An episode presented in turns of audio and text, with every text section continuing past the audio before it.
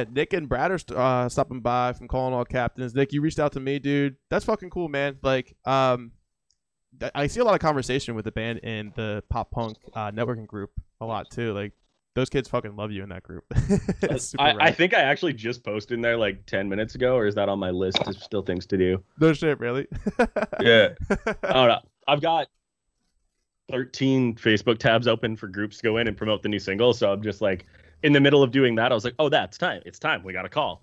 Yeah. So I think I literally the last thing I did was throw it in that one. That's cool as fuck. Yeah, though. true. yeah, like, that's a good actually group to just collaborate with and people share and stuff. That's where I get most of my uh, bands that I listen to to just put on playlists and shit. You know what I mean? Like I don't know. There's just so many fucking uh, great pop punk artists that need to be discovered. Like, you, did you ever hear of uh, What Makes Sense? No. They're, and that's weird for me to not hear of somebody. Dude, they're they're pretty uh they're pretty good. They just showed me their new single they're gonna be releasing soon, and it definitely sounds like big, but it's you know it, it's gonna hopefully it comes out in like August. I don't know. We were kind of talking about, it, but I don't know. It, it's just bands like that that just like make me like want to like do something and talk about it. Cause like, dude, like there's so many bands out there that are not being heard as much, but it's not their fault. It's just you gotta kind of weave your way into discovering them yourself from time to time. Yeah. So it's super weird. But yeah, but um the new single that just came out, Undone, I mean, that's a fucking banger, man. Like and it's been a minute since you guys released music, right? Yeah, I mean we put a single out, Brad, was it two months ago? Yeah. With Tailspin. Um, yeah, but Tailspin. it had been it had been about what two years between releases. Um, minus like a an acoustic rendition of a song, but yeah, like you know, we wrote an EP for two and a half years through a pandemic, got to record the new record and a right. whole bunch of shit. But like we were all just sitting like antsy, right, dude? Yeah. Like you know what I mean? Like that's that's the fucked up part is like that pandemic really put a lot of people back. Um, and you guys are signed to Equal Vision, so like, what did they say? Because I never really asked uh, any guests that um with how the labels and the artists correlated this whole situation. So did what what did what came about when the pandemic started and no shows were happening? Like, what was the game plan uh, with your team? We, we were like kind of fortunate. So, uh, like I mentioned before, I work for Beartooth. So, right. it, at the beginning of 2020, I was on tour with them for January to February, and I flew home. And the game plan was uh, at the end of March, we were going to start tracking our new record. So, we were already done the EP cycle and everything else. And then, right as everything was like settling in, we were planning to go to the states and like sit down there for six weeks and like write the record and get everything ready to go. Uh, and then obviously we couldn't cross the border, being the Canadian band that we are. So we were like, cool, like this is only going to last a couple weeks. We had no idea that we were still going to be in this 16 months later kind of thing. Right. Uh, so initially the label was like, oh, it's fine, just push it a couple weeks, it'll be good. And then we hit the point that they're like, yeah, okay, this ain't going anywhere. You guys need to figure out how to do it in Canada. Damn, that's and crazy so we were like super fortunate. Um, Quinn Sarankowitz, who did Nothing Grows Here, um, is in a band called Royal Tusk. They're a phenomenal rock band.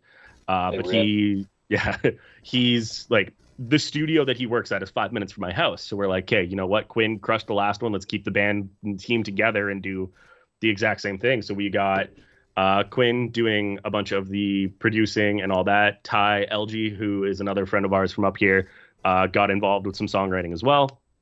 Uh, we went back to uh, Kevin Moore, who or Soft Surrogate, as a lot of people know him, to do all the artwork. Like we we kept the same team together. The label was super for it. Everybody like we already had a relationship, so we were all just like, this is the move. Like yeah, everything couldn't it couldn't have worked out better. No, that's good because I was like kind of terrified for most of my friends who are established and bands that are established like you in this industry who make a living off of this like entirely.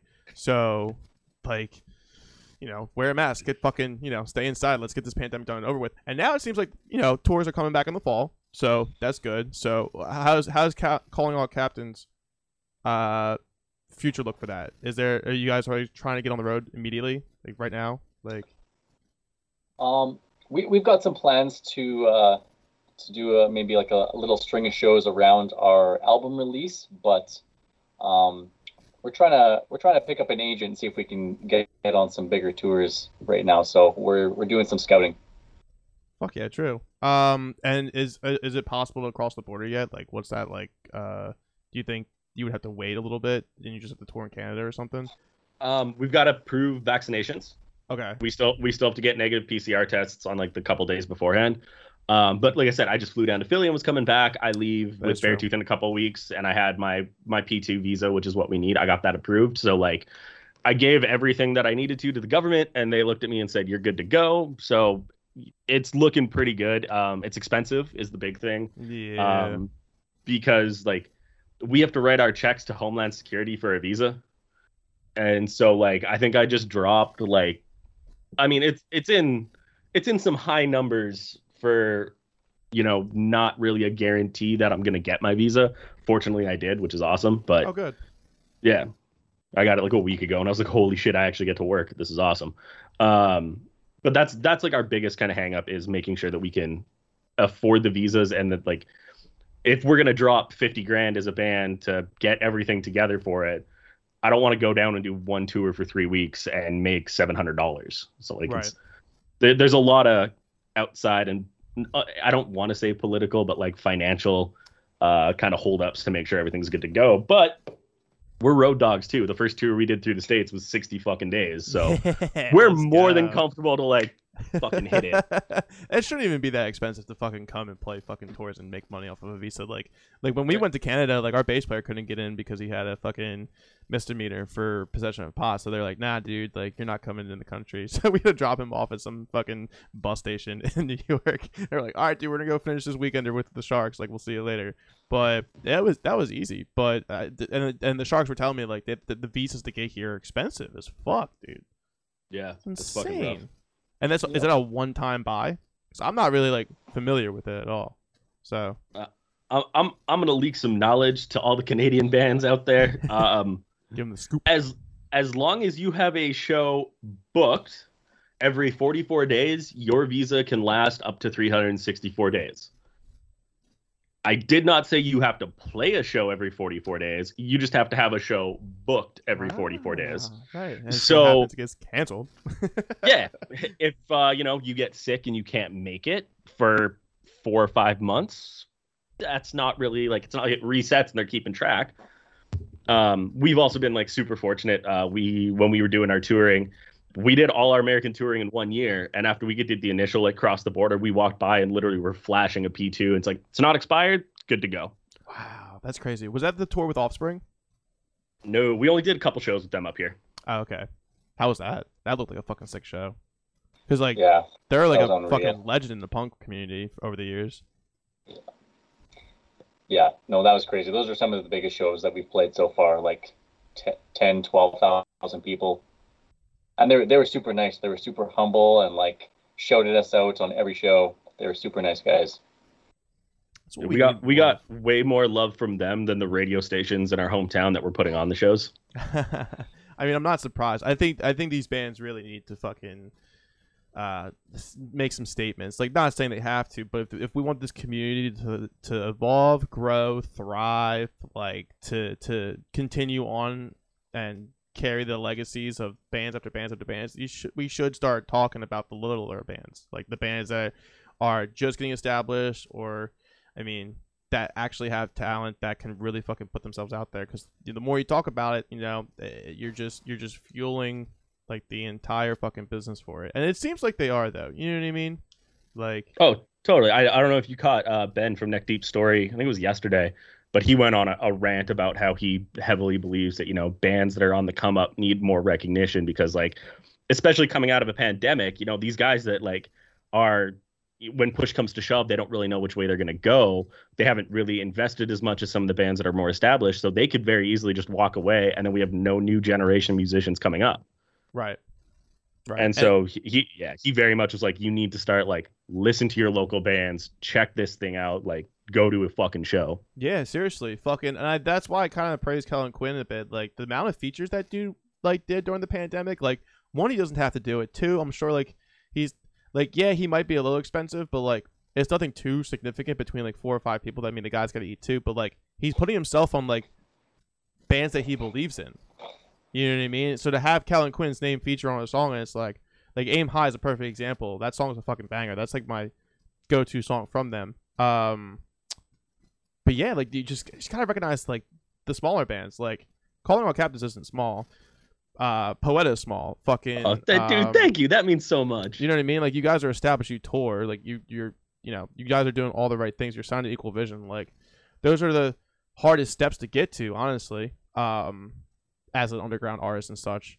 Um, and it's crazy because like not only you were signed to Equal Vision, but you guys also signed to New Damage Records. Is how does that work? I'm confused because like Equal Vision is cool as shit, but you're it looks like you're signed to two labels, or is that label a distribution? Three labels. Three, actually. Yeah. So uh, we got signed to Equal Vision first, and um, they got us for the US. And with them, we're partnered with Rude Records for the UK. And, uh, and so we were technically unsigned in Canada for the last year. And, uh, and, and then after, after we shuffled up what we were doing with our recording options during the pandemic a few times and finally got the record done, we were like, hey, we might as well get a Canadian team too. So we uh, our manager started shopping around for that, and we we got uh, hooked up with new damage, and now we're on three labels. That's wild. Yeah. So wait. So new new uh, Damage Records is Canadian. Yeah. Based business. Okay. Cool. Yeah. Yeah, so it's new new damage has Canada, um, Rude has Europe, and uh, EVR has worldwide outside of that. Okay. That's and it was rad. it was a really cool deal. Like when we sat down with EVR in the first place, they didn't want to sign us in Canada. Like it was there, like, hey, listen, we could do it and just leech that money, or you guys can do it yourself and like keep hundred percent of what Canada's paying, which was financially incredible because like being Canadian man, you guys both drank at the same time. That was the coolest thing to watch. Is both just this, yeah. really? Oh, Uh, so wild. um, but so they they gave us the option to not sign with them in Canada, so we could do everything ourselves and we could book our own shows and deal with our own distribution, like take all the money, and it was great. But it's also to the point that like I think we're exhausted of being DIY up here. So when the talk was like, "Hey, do you want to submit to you know a couple Canadian labels?"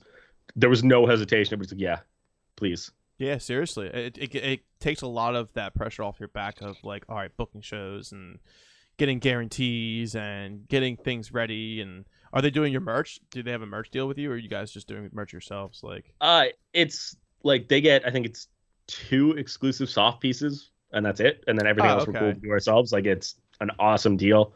Um, Yeah. Brad and I, Brad and I actually just went in and bought a silkscreen press to start doing merch in house ourselves. nice. Let's go. It's like yeah, that's how I paid my way through college. So I'm like, I think I remember how to do it. Like it was ten years ago, but I'm sure I figure it out again and start making our own merch and save a little money off the top there too. Oh fuck yeah, absolutely. I I did that in, back in high school, fucking uh, graphic arts class. That's why I'm able to do this podcast and shit. Like the, just the average stuff, dude. Like I ain't doing anything fucking significant. Like that intro that I have for this is from from uh, Clint from Galactic Empire. Fucking dude's making videos for August Burns Red. I don't. I'm not doing that shit. I just need a hookup. You know what I mean? Yep. So fucking. But uh, that's super rad. Speaking of merch, oh, are you guys thinking about doing vinyl for this record? Oh yeah. Oh, yeah. Ah, let's go. That's that's actually been the biggest holdup on this record coming out. So like we finished Yeah. recording August of last year. And so the biggest like holdup was vinyl plants were so Wow. backed up. Like the the date that everything is supposed to finally come out is I think we said it's like eight months after we submitted it all. So like we've been just sitting and waiting and waiting of like, okay, make sure this comes out on time, make sure this record's gonna be the vinyl's gonna be there. Shit. Yeah, I would be anxious. like- fuck. Yeah. The whole release date is based just on when we could get the vinyl. hundred percent. wow. So all your content's done basically. Like the videos are done, and oh, that's so sick. That's so sick. It's dude, it's the first time in forever this band has been prepared for anything to come out. Like we we keep talking about it. like we've had music video shot and ready to go. We've got, you know, some studio stuff that we talked about. You know, maybe we put out webisodes, maybe we put out like an hour long documentary because we did the documentary for the Offspring show. And so we're like, maybe we just go back and do another thing like that. Mhm. So we've got all this content that now we're like, okay, we can actually organize everything and have like when the release actually comes, makes sense. Yep. So for anybody that's listening or watching that's underground and wants to make a significant impact, I taught that I, I expressed that to Poeta when we first started. Like we recorded three songs and then they wanted to release it. I was like, oh dude, we're not releasing these until we go back in the studio for our full length for our debut. Like, no no no no. Like we can still. I was like, no.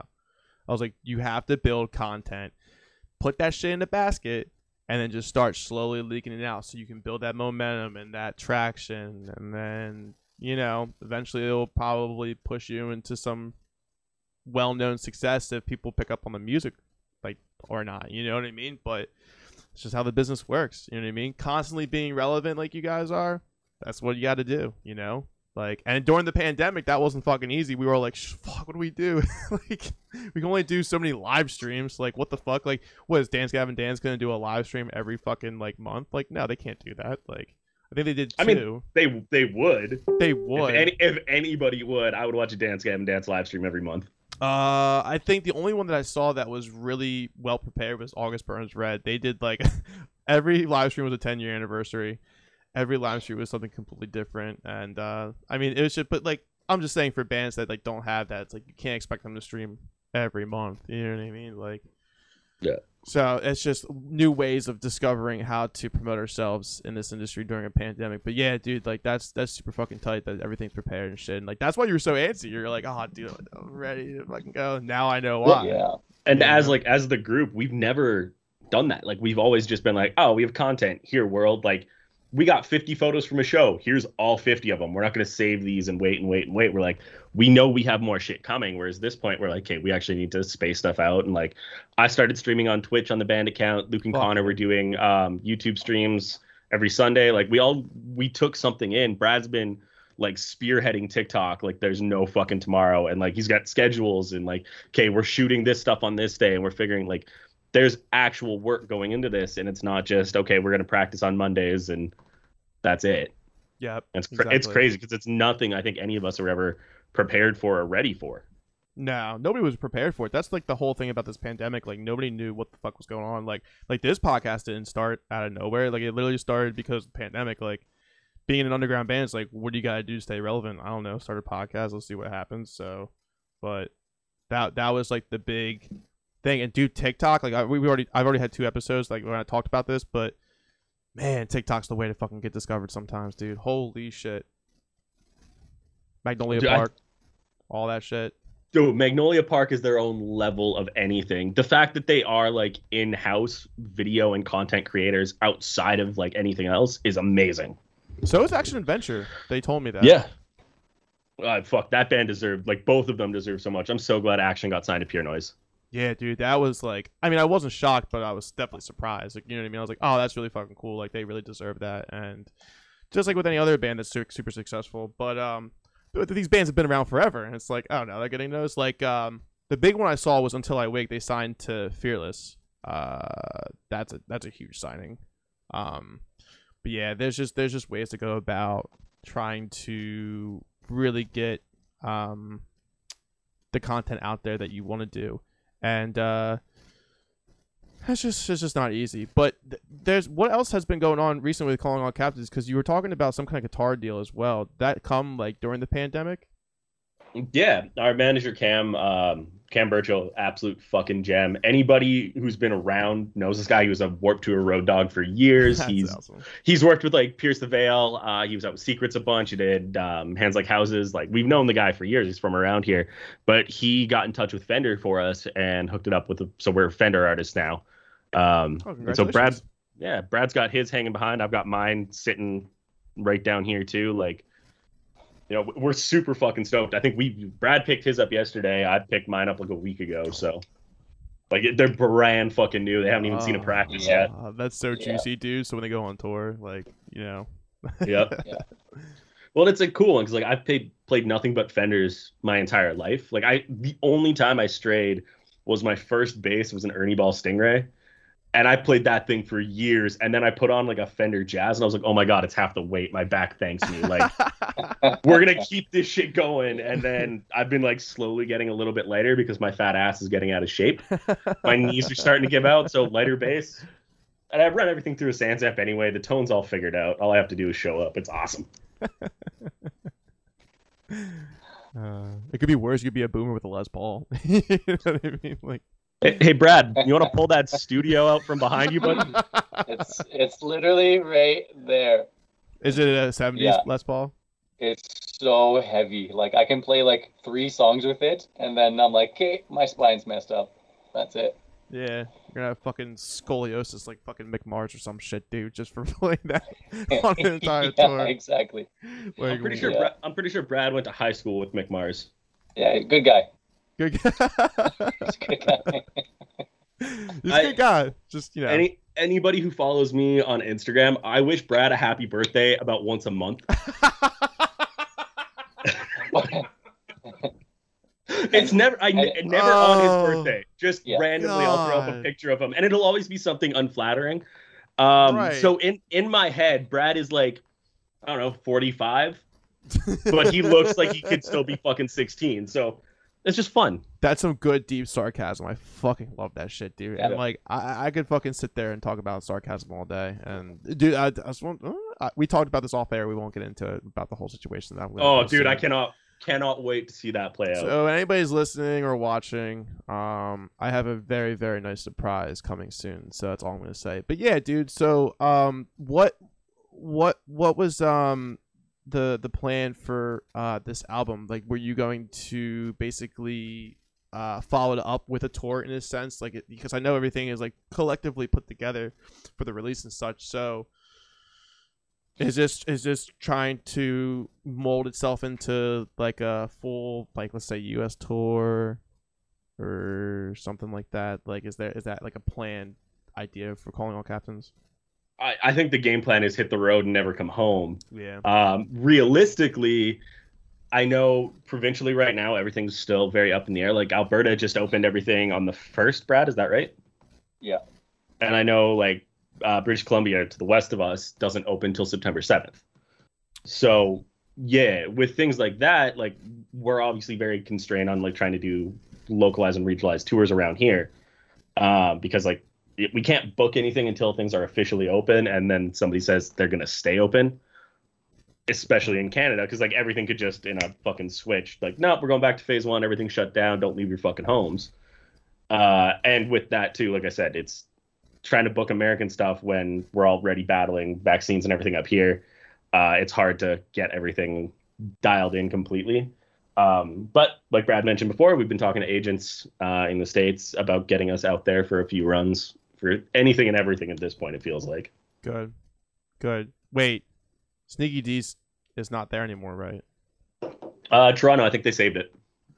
Thank fucking god. Oh my god, Yeah. that place is fucking awesome for fucking shows. That's what I, I got Ah, I got hammered with Sam Guaiana after we played a show there. We played a show there. The promoter dipped during our set and we didn't get paid. yeah. And so- Well, and it was it was we were all really happy. That was actually Brad's birthday. Funny enough, ironically, that was actual Brad's birthday. that was actually Brad's birthday. Yeah, happy birthday Um, to me. and it's we, that whole fucking day was wild. So like we get into Toronto and like you know Sneak, so there's the parking lot just across the street where everybody parks. Yeah. So we used to tour in a handicap bus. Fuck yeah. It was so sick. We had all the gear in with us. We made a loft that we could all sleep in. So like we parked the bus there. Everything was good to go. Um, pr- promoter dipped, so we don't get paid. Uh, I think they kicked us out early because they wanted to do karaoke. And so we went downstairs. Brad and our drummer Tim wound up going out bar hopping or something like that. Uh, Connor and Luke went and sat in the bus and got high. I went and had drinks with uh, Sam Guaiana and Chris, who was the old bass player of like Pacific, and I got like blackout hate drunk. I was just so mad that like everything went wrong. And so I was just like angry, and they like close the bar. I go back to the bus. I fall asleep. Get woken up three hours later by the parking lot attendant, who's like, "It's 6 a.m. You gotta leave." Uh, and so we get in. Brad and Tim are still out gallivanting around downtown Toronto, celebrating Brad turning 21 or whatever the fuck it was at the time. Um, and so Luke, in his underwear, just gets in the seat, drives around until he finds an empty spot on a side street, gets back in, sleeps for two hours, and then we wake up and we're like, oh shit, we have to do an acoustic session at Exclaim like right now. We don't know where our drummer and our guitar player are.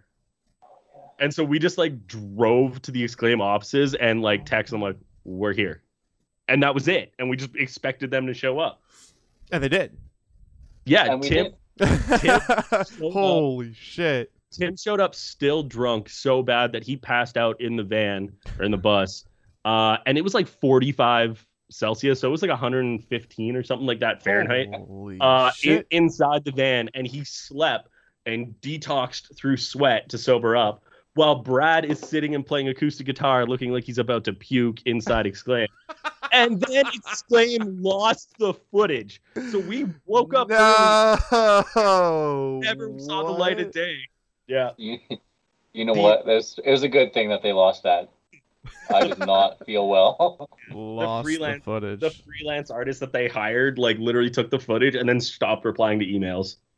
Wow, that's fucking bizarre. That's like that sounds like honestly like the worst fucking couple days for something like that. Like you guys just like back to back like fucked up shit. Like Dude, we've had some horrible fucking days, man. oh my god, the horror stories from Tor. People don't fucking realize like this ain't fucking all sunshines and rainbows, dude. I'm not Dude, pulling out a Rocky speech right now, but like my god, like. You just gotta fucking when you you grind out there, bro. You know what I mean? Like you're in the middle of fucking nowhere. Well, Sneaky Dee's Brett- is in the middle of nowhere, but still. Brad, do you want to tell them about the uh, Portland show? Or no, it was Seattle, the Spokane show, or whatever the fuck it was. The second show of the American tour that we wound up at Oh. the hospital. Oh yeah, yeah, man. Everybody thinks like like you know friends and family are always like, oh, have fun on tour. That'll be a nice vacation. Uh huh. And I'm like, I'm like, man, it's it's not a vacation. Like I'm, I'll be, I'm gonna die on this tour. It's work. So, yeah, We're, starve. we're Yeah, working it's- it's hard, work. we're eating less, and we're drinking more. Like, I might not make it home. Yeah, I'm like the the 30 minute set that we play is gonna be fun, but like the rest of it is almost hell. yeah. But um, yeah, no, we we uh at the, this was the start of our 60 day U.S. tour, and uh, we were playing in Portland, and our drummer Tim just like he just goes all in on every every time, and we're like, you know, Tim, you should uh, you should pace yourself maybe a little bit, and and he was like, nope, gotta go full all the way in, and uh, he ended up blowing out his rotator cuff on the second show of the tour in Oh. Portland. So we had to take him to the hospital at 2 a.m. and um, Who's the one that didn't get insurance? and yeah, and four to four to five people in the band got health insurance for the U.S. Guess who didn't? It was Tim. Yeah. So he was like, "Man, is this going to be like a million dollars or something? Isn't like the, the healthcare situation in the states real bad?" right. So he was super concerned about that. And uh, yeah, he, he got some x-rays and some medication and a sling and stuff. And um, luckily, our uh, luckily Luke used to be our drummer. So Tim rode the bench for a few weeks while he healed, and Luke stepped up and sang and drummed. So that was nuts. wow. What the fuck? That's incredible. Yeah. Wait, It It was wasn't a- fun for anybody. Yeah, it was it wasn't perfect. It wasn't a perfect system, but we, we managed to to make it through those two weeks. Well, and I mean, so okay, this this is the laminate from that tour. Like, that's a lot of fucking shows. That's intimidating as shit, dude. He, And when he did he- fucked up? There, that's the start. So if, you're, if you're not watching on YouTube, it's literally show one, dude. It's insane. Yeah. So Damn, it- I give you props. Holy shit, dude. so we're like, yeah, uh, we wound up at the hospital in Portland. Fortunately, we have friends in Portland that we got to stay with that night. Unlike, like, again, 60 day tour. I think friends put us up maybe five or six times, hotel maybe five or six times, the van twice. Uh, and then Brad can tell the story later about everything else. Um, but I'm, I'm throwing that one to you, bud. You enjoy that. um, but so we're yeah, like fortunately we have a place to stay for like a couple nights. So like he's resting his shoulder. We have a show in Portland, and we're with um, Settle Your Scores and Gardenside, both like two phenomenal fucking bands. oh, fuck yeah. And like obviously we get to the show and we're like Luke's playing drums, and they're like, what the fuck happened? We talk to him about it, and um, Rob Craig from Gardenside or Rob Snow and um, Caleb from Settle Your Scores stepped up and they learned some songs and got to play like a couple extra on the end. So like we could give them a full performance instead of just like, well, this is awkward and uncomfortable. And so like we got to do that. But a week after everything happens with Tim, we're in California where there used to be an Equal Vision office where our A and R and everything was. Uh, and like Lisa Gerlich, um, Kika, and Alex Bemis, who are like, they're our fucking team. We've never met these people face to face. We'd only at that time we'd only met um, Dan Sandshaw, who's the president of EVR, who's the guy who signed us. Mhm.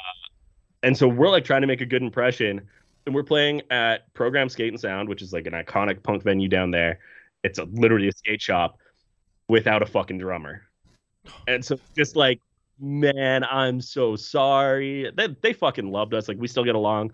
Um, Kika's now over doing um like not for profit work. Alex is still our guy. He does all of our editing on a bunch of videos. He edited the Undone video. He edited the guitar playthrough that we're going to be putting out right away. Awesome. Uh, and Lisa has moved over to Rise, and like we still stay in touch. But like, it's one of those moments where like, fuck. Because you build your you build up the hype as soon as like you know the the tour is announced and you're about to hit the road and then you hit the road and then something like that fucking happens and it's like what a fucking buzzkill, dude. Because now it- you're it out a fucking so- drummer for the whole tour. Yeah, fortunately, he came he came back in Texas, so like we still had Oh, him for two thirds of the tour, which was great. His shoulder still fucks up every now and then. He's reeled it back in. Really? Thank God. Oh no, that's Um, really I- fucked up well, for a drummer. I mean, he's been playing. He dropped out of high school to tour, and he'd been playing drums for like four hours a day for ten years straight at that oh, point. I love that. Dude. and like fucking windmilling a China. So it was just this repetitive motion over and over that fucked him up. We used to cover an Alexisonfire song, and it's like the breakdown of that. He's like, I can tell you exactly where it fucking went out. Like, because he we've only played that song it, dude. since- yeah. Yeah. Um, I had something I forgot. No, it's okay. I was gonna say something that that the same thing basically happened with the Sharks. So I let the Sharks like stay at my house for a little bit. Oh, they witness watched the Eagles win the Super Bowl. yeah, that was the Super dude. Bowl. Yeah, Oh, bro, I partied really fucking hard. I was like, oh, let's go to Fucking- Philly right now. And I they're like, partied hard for that one, man. fucking Nick Foles, let's go. Nick Foles, big dick, fucking big dick Nick, dude, like taking us all the way. So, but on that tour, uh, when they were done staying at my place, I think they crashed there for like five days. It was like a home base. They went south, and like Will, the drummer, like did something. They had to drive all the fuck way back to Canada because he didn't have insurance either. So they drove to fucking Canada, and then they came back on the tour. Like, wow, that's a fucking hike, dude. That's when they had the the the fire engine fucking red uh Oh what yeah, is that? yeah. The fucking ambulance thing. I don't even know what the fuck that is, but it's sick. It's a sick fucking van. Um, but yeah, dude, that's what I mean. Like, cause like you could just go to a hospital in Canada. You just walk into a hospital in Canada and you get taken care of. You know what I mean? Yeah. Yeah, we don't have that here. It's kind of fucked. that's Yeah, where the no, that's where the politics come into play, which we're not gonna talk about. But it's like, come Yeah, on, well- man. Like, My my wife just moved in. I got married like a week ago. oh, congratulations. that's thanks, bud. Um, but now we're like doing all the process for like her to get all the Canadian stuff sorted. And the 1st Mm-hmm. thing is like, hey, how do we get you to a doctor for free? Right? Seriously. Right, yeah. Well, I mean, a certificate of some kind of like proven source, I guess. Yeah, we're we're like she's literally out there dealing with a lawyer right now while we're doing this. Oh shit! Yeah, She That's wants to figure out how to work and how to see a doctor and like everything else. We're like, we can figure that much out. Yep, it's gotta be fucking productive. That's all. Um, it, it, I just wish that uh, I just wish that you know Tim could have been taken care of a little bit. You know, Oh, he more he was he was taken care of. I know, but like it probably We- cost him a pretty penny. You know what I mean? Yeah. Brad, you want to fill that one in too? Um, yeah, actually, we de- we debated for a bit. We're like, should we drive him back to Canada or like what like what's the best way to do this? Um, and we ended up just, um, so he got Uh-oh. he got fixed fi- fixed up and medicated, and uh, and then we we had to keep going, and um, so about a week later, you know, he was like, he was like, man, I, I you know I just got this really bad feeling like. I, I this bill is going to come at some point. Like, what's it going to be? And um, and we we ended up in Texas when he finally got the bill, and I No. think it was We so hang on, I'm gonna fix that. We were in Odessa, Texas, or Abilene, or something like that, and we met a dude. Uh, but he got the bill in Jacksonville, Florida, or Gainesville, Florida. It was one of the two. oh yeah, it's it's what when whenever Leonard was out of the show. Leonard's Luke's dad. Um, Luke's dad flew from Edmonton to Florida. My parents Oh. flew from Edmonton to like Phoenix, Edmonton to Buffalo to come like check up on us on tour. We're Yeah, like sure. super fortunate. Our families are supportive in this shit. Oh, 100 percent, dude. But Um, so yeah, he got the bill in Florida. Yeah, yeah, okay, yeah, okay, no, but in Texas, we met this dude at a show, and um, uh, and after the show, this guy just like came up to us and was like, "Yo, I love your band. You guys make great music. Do you want to stay at my house tonight?" And we were like, "Hell yeah!" And um, and we went and stayed with this dude, and he was like, super nice. He put us up and bought us snacks and like all kinds of shit. Just a great We- dude. We got a full garbage bag of like chips and chocolate bars and just Yeah. random fucking like rat pastries and shit. Billy and Miranda, if you guys fucking hear this, we still talk about you. You guys are amazing people. Yeah, Billy's our dude. Anyway, um, we stayed with him, and uh, the next day, Billy was like, "Yo, so I'm not working right now. I just sold a house. I got a whole bunch of money. Is it cool if I just like follow you guys around on tour?" And we were like, "Yeah, man, hell yeah, fuck." See you at the next show. Yeah, And we're we, le- like- we're leaving Texas this day, and we're going to Ohio. Yeah, He's we're like, "Are you you. sure?" I'm Yeah. following you. Following you. Yeah. Wow. Okay. Yeah, so he, he he followed us, and I think this was this is probably like the tenth, like the eighth or tenth, somewhere like that, eh, eighth or tenth show that he followed us. We're in Florida, and Tim finally gets his bill, and he was like, "Man, it's like, it was I don't know what it was. It was like three thousand dollars US or something, Oh. which in, in Canada is like a million dollars. So Uh, we let- he wait, was- hold on. I want to do the math real quick. Three thousand. Yeah, do the exchange rate. It was 4,500 so- at the time. yeah, Nice. Damn, that was quick Yeah. math. That was quicker than me. Yeah. Oh, no. That's not quick math. That's I just remember it happening and all of us going. oh damn! Fuck. You should have just took the props. yeah. Hey, hey, my dad's from Oklahoma. I'm from Canada. I do Celsius and Fahrenheit like that. That's about all I got. Ah, that's kind of cool. I don't know Celsius for shit, bro. That's a skill. Yeah. Yeah, or Um, kilometers. but yeah, so anyway, uh, Tim gets his bill, and he was like, he was like, man, like we're already not making very much money on this tour. I don't make very much money back home. Like teach Tim teaches music lessons and like drum and piano and shit.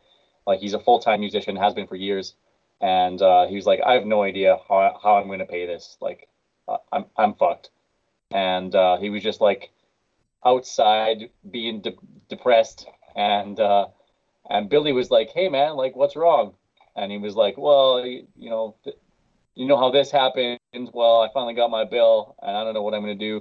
And uh, and, and Billy was like, "Man, that that sucks. I'm you know I'm sorry to hear that." And I think he he left, and like half an hour later, he came back and he was like, "Here, dude, I got your medical bills," and just like handed him the cash.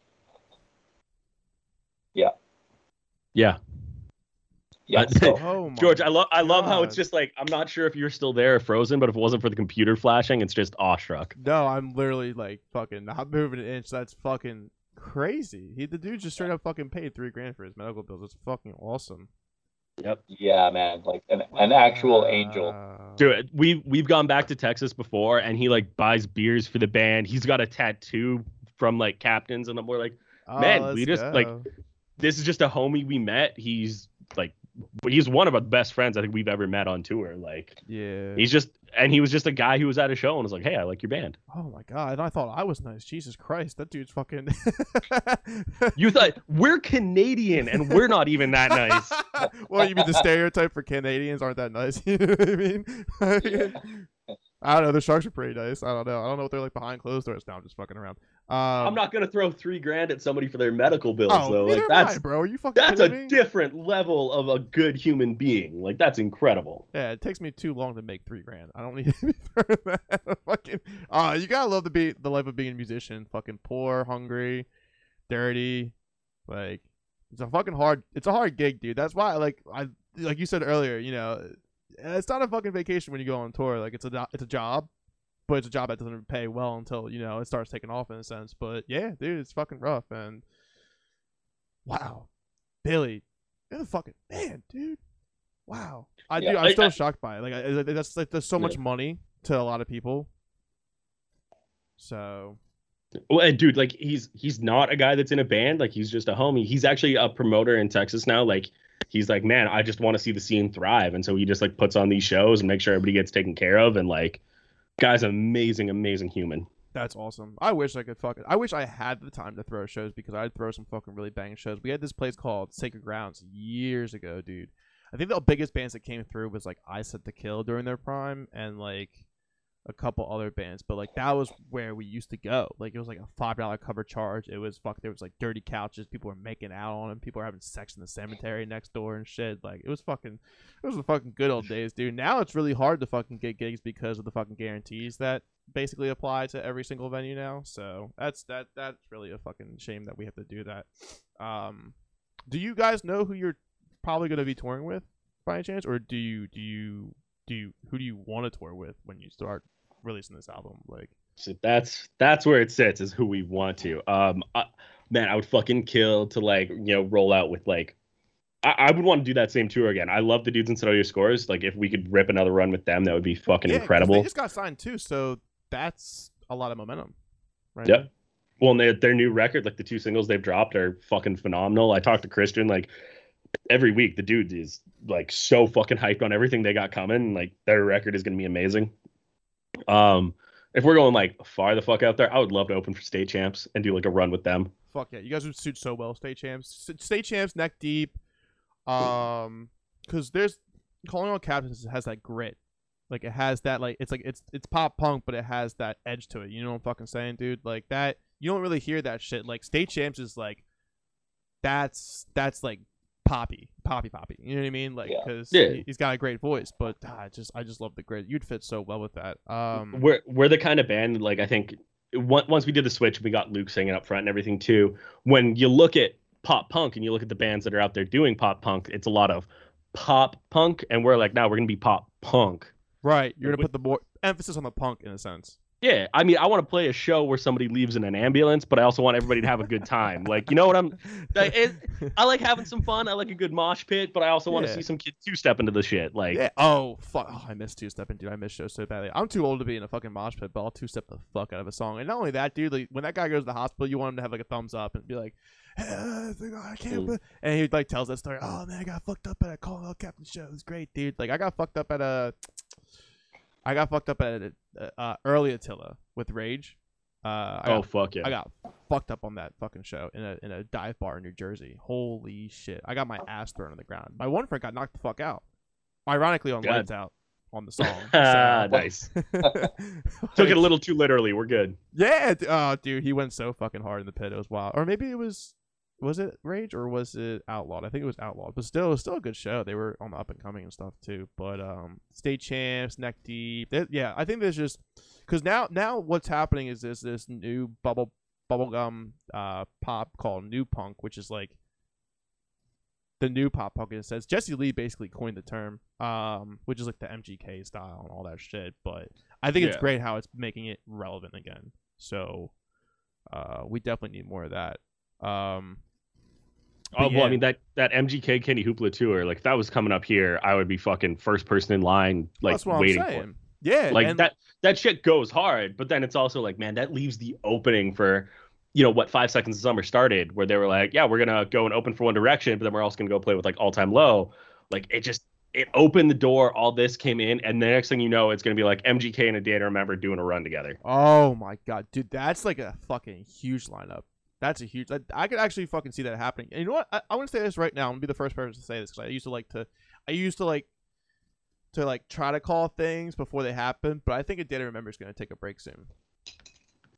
Yeah, I think they're gonna be, not. I don't think they're gonna break up, but I think they're gonna go on hiatus soon. I have a feeling. I think after the release of Bad Vibrations, it just hasn't been the response that they were looking for, or maybe it was just like, come on, let's just finish this album and get out of the way because it took very long to fucking get that album set. man, I I accidentally bought that vinyl in gold. accidentally. I literally, I was like, yeah, fuck it, I'll buy the record. And I just like went on my phone and I was like, yeah, add to cart said. And then like I got the Visa bill and I was like, the fuck did I spend $130 on? Through and, and then I got the email. They're like, oh yeah, you know what was supposed to be here in June? Well, try November. And like they still haven't pressed it. So I'm just like, Oh. Uh, fuck me, dude. Uh, right in the ass, bro. It's Right. it's it's crazy, dude. Like, um, oh, I can't wait to see what your vinyl's gonna look like. Speaking of vinyl, I can already kind of like see the mesh. The or, or how many how many variants are you doing? Two, five. We Fuck yeah, a that's bunch, so yeah. sick, dude. I love that shit. Um, yeah, I think that I think the MGK thing opened up a whole doors. Like, uh, and dude, it's crazy because I see so many people still on the internet. They're like, "Fuck that music." I'm like, "Nah, dude. Like, you don't get it. Like, this is basically like like him, Mod Sun, Kenny Hoopla, like all those dudes, fucking and dude, even like new new dudes I just started discovering, like Chad Tepper or Nathan James. Nathan James is MGK's photographer who is now getting into music, which I mean, he's always been a musician, but whatever. But um, it's basically Young Money with Minaj and Drake and this and that. It's making the genre relevant. So like, why the fuck not, dude? It makes us look great. oh yeah. The fuck, like, It's very confusing. I never under- I never understood the hate for it, but I guess because like I mean the, the fucking song went platinum or the album went platinum, so just recently. And, Yeah. And uh, yeah, and then TikTok made that viral all time low TikTok with the anime intro and shit. That made that single platinum too. So I don't know, dude. It's just fucking out of this world. So state champs, neck deep. Is there anybody else like you're trying to like aim to tour with in retrospect? Like, have you like have you? Because I know like some label mates. Um, that's usually what la- like labels do. They put tour packages together with label mates. So like maybe like Young Culture or something, or um. Would would love a young culture run. Um, Sherry Amore, who just got signed, fucking love Yeah. love those dudes. yeah. Would be so what down about to do Never that. Loved? How do you feel about Never Loved? I think they're great. I literally was messaging Cam. They're doing rehearsals for their Armor for Sleep tour, and I was just like, "Yo, what's Ah. up?" Like that. I me, Cam, and Shane. Um, so during all the pandemic, when everything was going on, one of the big things was Luke was like, "Hey, we got to get a Discord going." Him and Cam, our manager, got everything set up, so we got our own Discord server. That when everything was like super locked down and really shitty outside was popping off. Uh, it's still like pretty busy now, but like I'm not around it a whole lot. Brad, I don't think you're around it a whole lot either. You might post your fucking breakfast salad or something. That's about it. um, so it like we kind of drifted away, but through that, um, the Never Loved dudes added me to one of theirs, and it's just the power hour. So all they do is like they sit and make it's a music video compilation where there's a new song every minute, and every time the new song starts, you do a drink. So we just sit Oh. around, get hammered, and tell stories and watch music videos and like enjoy it. So like me and those dudes get along really fucking well, and they are like that's one of my dream bands to tour with from the label. Would be like ah. us, them, Pierce the Veil, oh. and we came as Romans or some shit. Like that would be a run. Oh, I'm gonna flex real hard. Fucking, we came as Romans just followed me on TikTok, and I fucking almost cried, dude. I was like, I've known you guys for. Fuck yeah. Yeah, I'm definitely seeing him on the To Plant a Seed tour. Uh, I just don't know what they're gonna do with Kyle not being there. Unfortunately, you know what I mean. Like, Right. I don't know who's Yeah. gonna take the cleans, but. Uh, I got I got faith in Andy. Bass players unite. Let's do it. Let's go, Andy. Do two fucking instruments. Be be like Tim. Play two instruments. Sing and play an instrument. You know what I mean? Yep. Fucking. Um, God, that'd be sick. That's cool as fuck though. Sitting back and talk. Yeah, because I saw Young Culture. They did something innovative, and they would like have this thing on Twitch. They would stream and stuff. I didn't know. I didn't know Never Loved was doing that. I tried hitting them up, but the manager that used to manage them doesn't work with them anymore, so it's kind of hard to get hold of them. Um, oh, dude, their, their new manager is such a fucking great dude too. He's the guitar player for Rarity, Adam Clark. oh shit. Okay. Yeah, um, we fucking the first time we played with Rarity, uh, I, and this ties back to an earlier point. Yeah. Um, when when you were talking about like you know, like I said, taking somebody out in a stretcher. There's a photo of us on stage with a girl in the front row with just blood pouring down her face, having the time of her life. But the first time we played with Rarity, uh, Adam Clark takes a glass on stage and smashes it and punches it, and then keeps playing and realizing he split his hand open like pretty bad. So like midway through the set, Connor and Luke are our fucking resident first aid staff literally bring him over, like wrap toilet paper around, make sure he can still play, like tape him together, finish the fucking set, and then somebody drove him to the hospital to get stitched up. Oh, Because like God. it, dude, it, it was bad. Oh, I, I mean, I'm sure it was, especially when you fuck you, you cut your fucking hand open on glass and it's fucking. It was like right, like whole fucking way down. I'm not good with blood. Oh, dude, that's punk as shit though. Oh, yeah. Fucking, it doesn't matter, dude. There's blood splat everywhere. You know what also is punk? Shitting your pants on stage. Will from We Were Sharks shit his pants while he was drumming when we were on tour with him. Oh my god, that was fucking hilarious. Brad, you want to tell the story?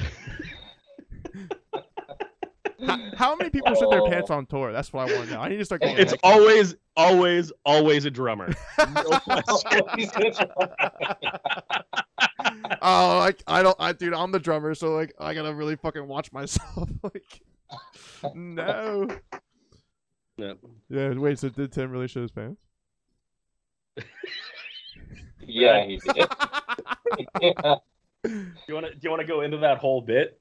Uh, you tell it. You probably remember it better than me. so we're we're literally it's the last day of that fucking giant ass tour. Uh, we're in Winnipeg, Manitoba. Which, if you're listening, Manitoba doesn't exist. It's a myth that the Canadian government made up. It it's empty space there.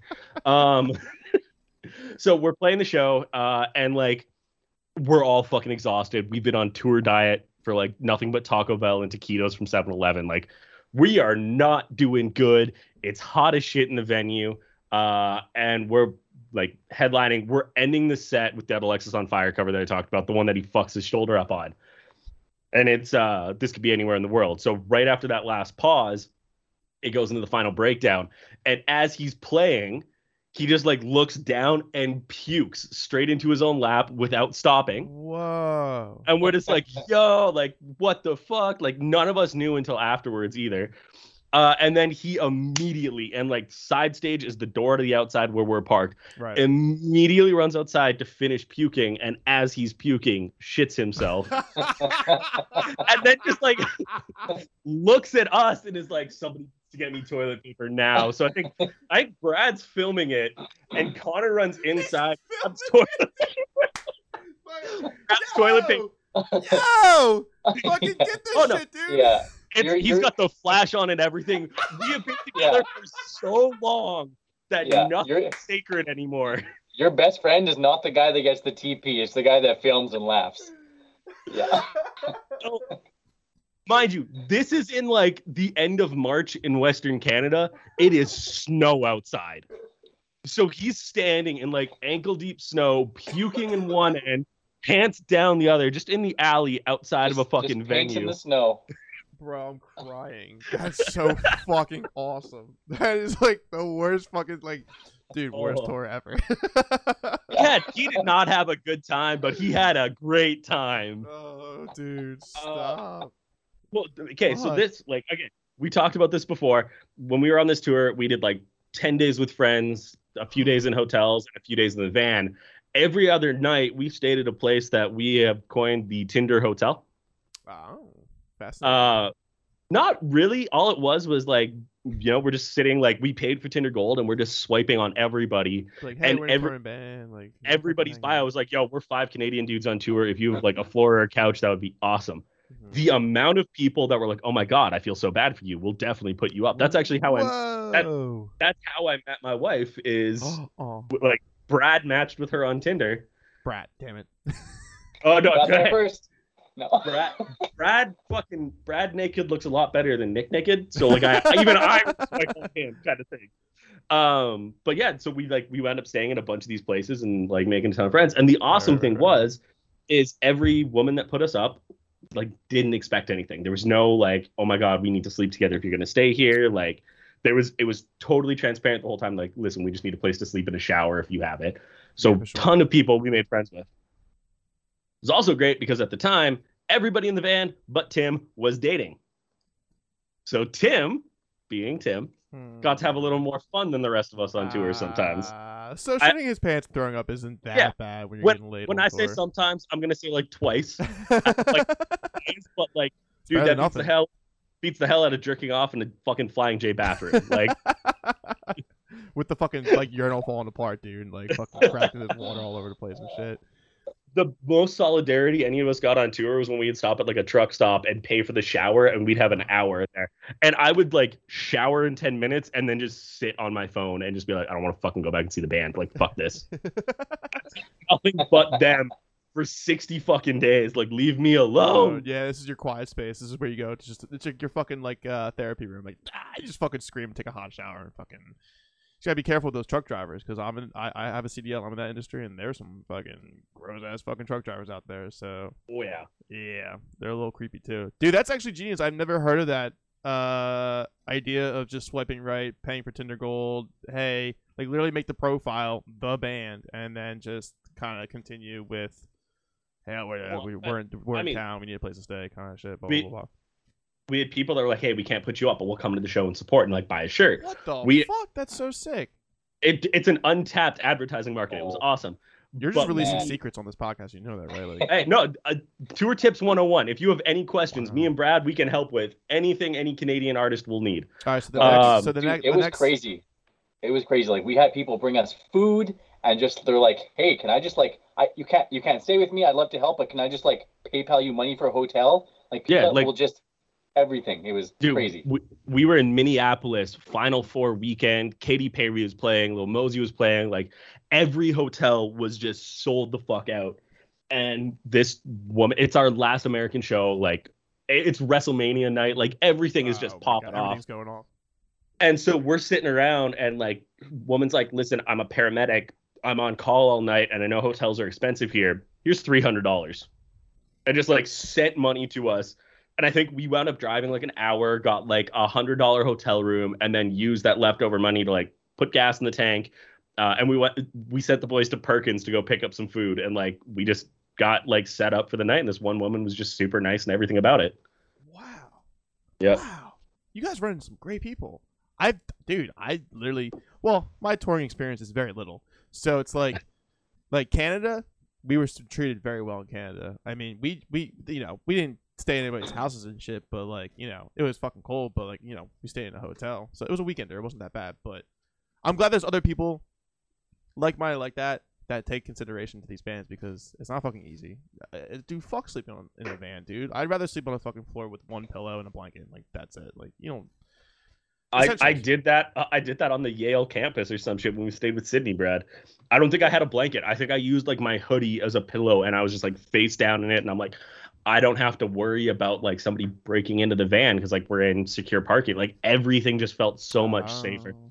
we did stay with some fucking weird people on that Mhm. tour and like obviously anybody who's gonna let five random dudes sleep on their floor that they've never met you're gonna run into those people that are like listen i'm down for it but i'm down for a lot more weird shit if you're down kind of yeah, like guys Uh, with mustaches who host podcasts. Like Yeah, that's basically but- fucking. that, that's tame compared to like san antonio brad yeah. we Oh, stayed boy. we stayed with a couple swingers that we didn't know were swingers until we were already inside Oh, and then we and we saw their swing. Okay, hold on. I'm gonna put my feet up for this one. I want to listen. I swear to God, dude, I'm, I'm I'm about this right now because like this king shit fucking fuels my goddamn brain. All right, so what happened? So who slept with who? okay, Well- okay, wait, wait. i didn't sleep inside i slept in the van Okay, yeah, no, this is the funniest Oh. part. This is the funniest part. So, um, we matched with this with this woman on Tinder, and she's like, "Yeah, you can, you can, you guys can stay at my place tonight." And we're like, "Awesome! Hit us with the address." She sends it. We get there, and we message her. I'm like, "Okay, we're we're here. It's a, like a gated community. We had to be let in." So we're, we message her. We're like, "Okay, we're here. Can you come let us in?" And this guy comes out, and he comes out and like yeah, you guys are gonna park right over here. Here, I'll show you. And he just like opens the Yeah. door to the van and hops in. Homeboy's like- got like a polo shirt and a hat on with like matching insignias. So we're all like, ah, it's the security dude. Like she called him to let us in. Yeah, and he's super friendly. Cool. Okay, that's all right. And so we like get all of our stuff, and he's like, yeah, I'll, I'll show you where it is. Like, follow me. And he's like gonna take us right to the door. So we're like, wow, this is this is how the gated communities live. This is amazing. Okay, and we get there, and uh, we get to the door. The door opens. He walks in. And there's a sex wing in the front room, and Nick's like, "I'm going to sleep in the van." Just out of there. so nothing's stolen. I'm sleeping in the van. Fuck. yeah. Dude, it, it's one of those things like we're all sitting around and it's not like it's like set up. It's like pinned against the wall like it's art. So it's like, okay, whatever, this is weird. But then you notice the eye hook in the ceiling where they set it up directly over the futon where they told the boys to sleep. Wait, there's there's a picture on my phone somewhere of, of, Connor? of us be of us being like, okay, who's sleeping where?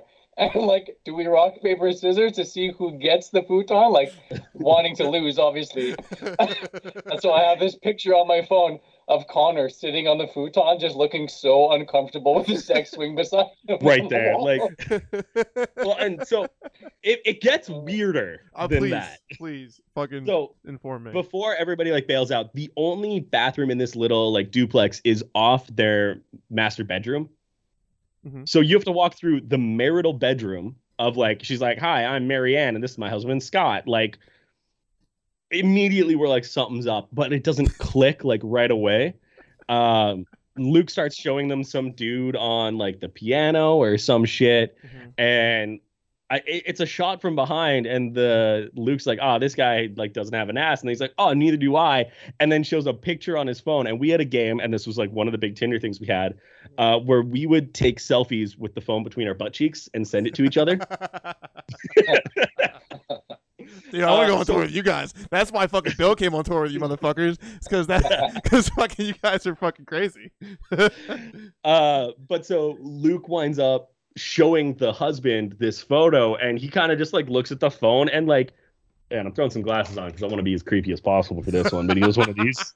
Oh, Oh, oh yeah.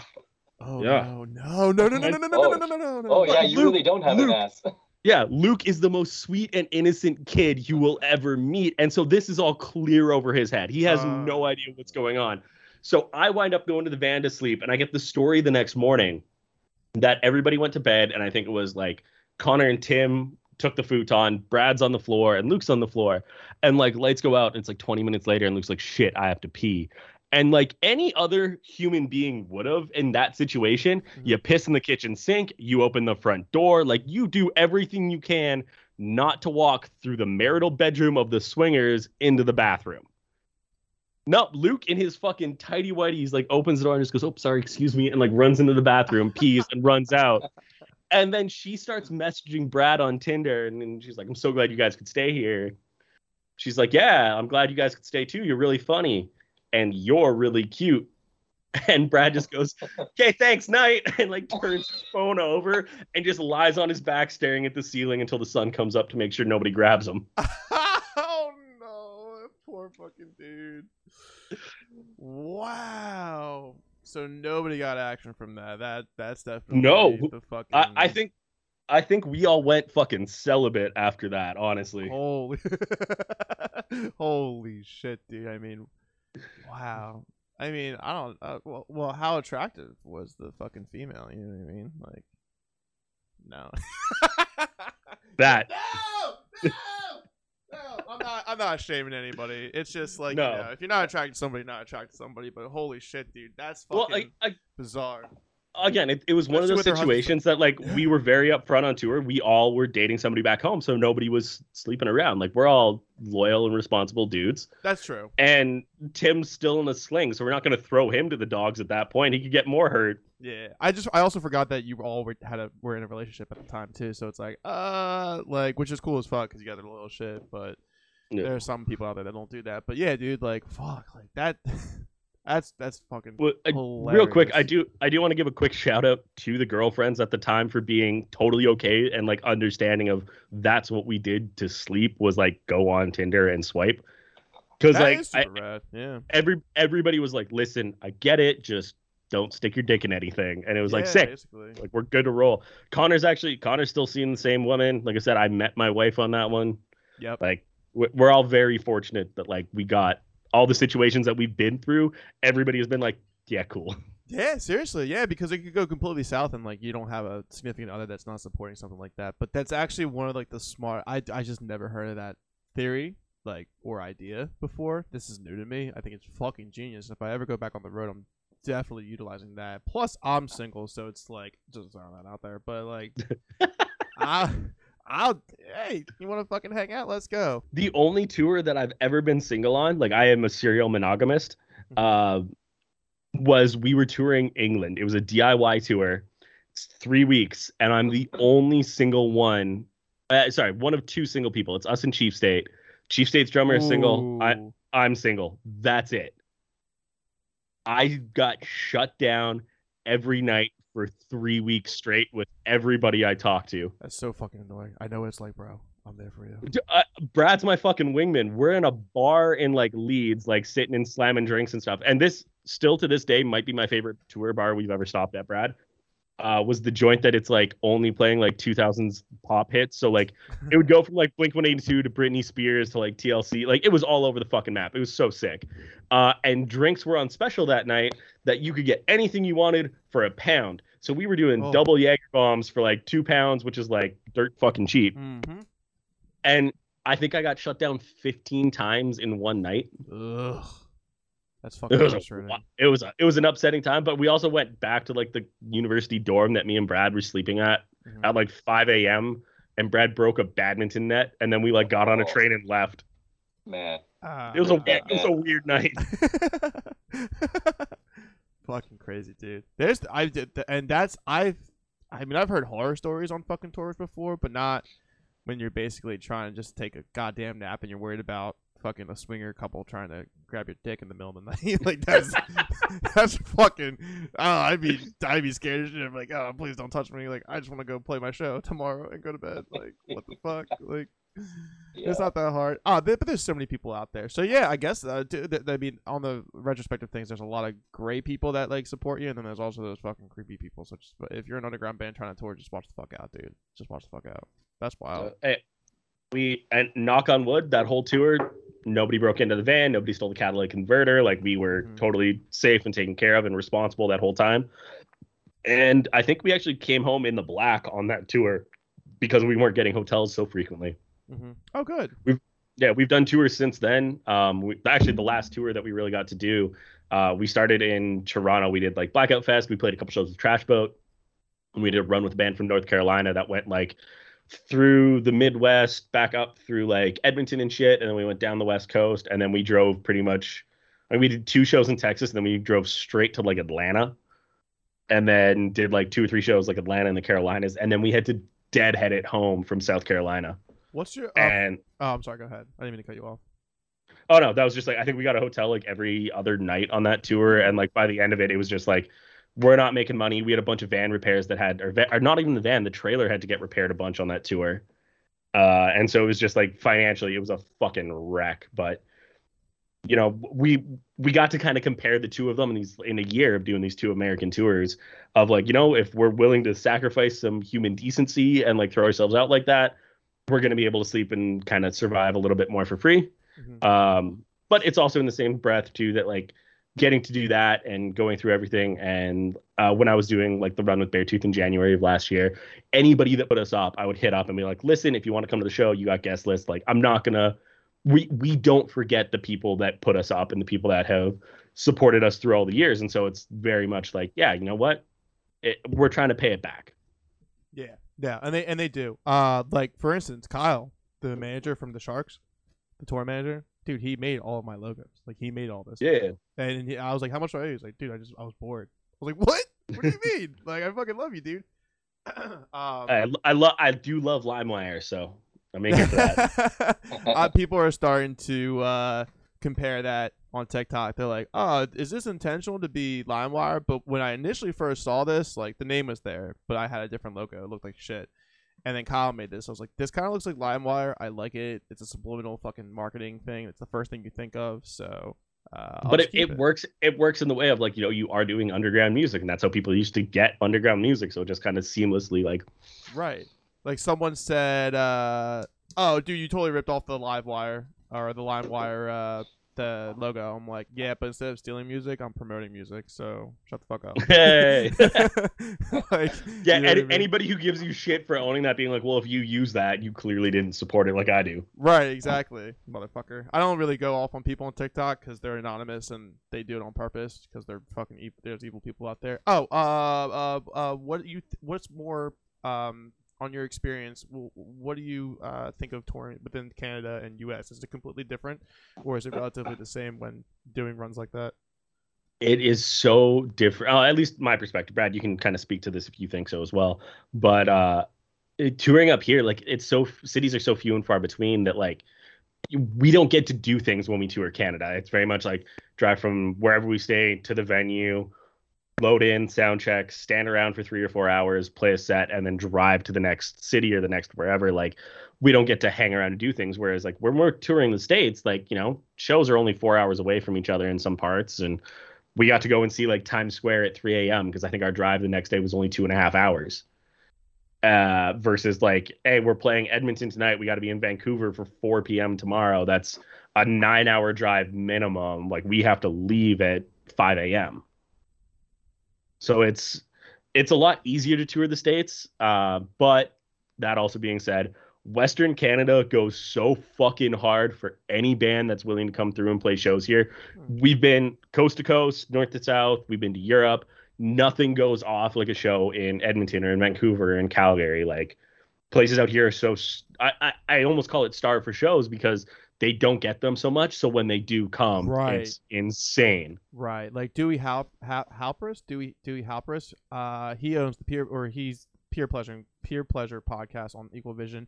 He said Yeah. Alaska has fucking banging shows because nobody fucking goes there. You know what I mean? Yep. That's what I was gonna ask you. I was like, I wonder if that's because it's like kind of like near Alaska and it's like really hard to fucking get there. So that's sick. Uh, well, and I mean, from us east until you hit almost like the Toronto area, there's not a whole lot of major cities to go through and play. So your option, if you're gonna come up this way, it's like you do Seattle, you do Vancouver, you do Edmonton, you do Calgary, and then you go to Portland or some shit like that, and then have to almost do the circle. And it, there's no money in that. The drives are shit. The places to stay are shit. Oh. Like it, it's hard to get people up here. And if you do come up here, you might get one of the cities. Like when we used to get Warped Tour, I think the last time we had Warped Tour in Edmonton was like 2010. Oh wow. Yeah, but like they always stop somewhere in Canada, right? Oh, For us, like Toronto. some, eh, Yeah, just yeah, Toronto. Toronto, Toronto and Vancouver, like coast to coast, and that was major it. cities. Yep. Yeah. That makes sense. That Uh, makes and when I mean, like we are when if anybody gets a chance to look at a map and see how far north Edmonton truly is, it's fucked. Like we are the the further, the most northern city in North America with over a million people. wow. Okay.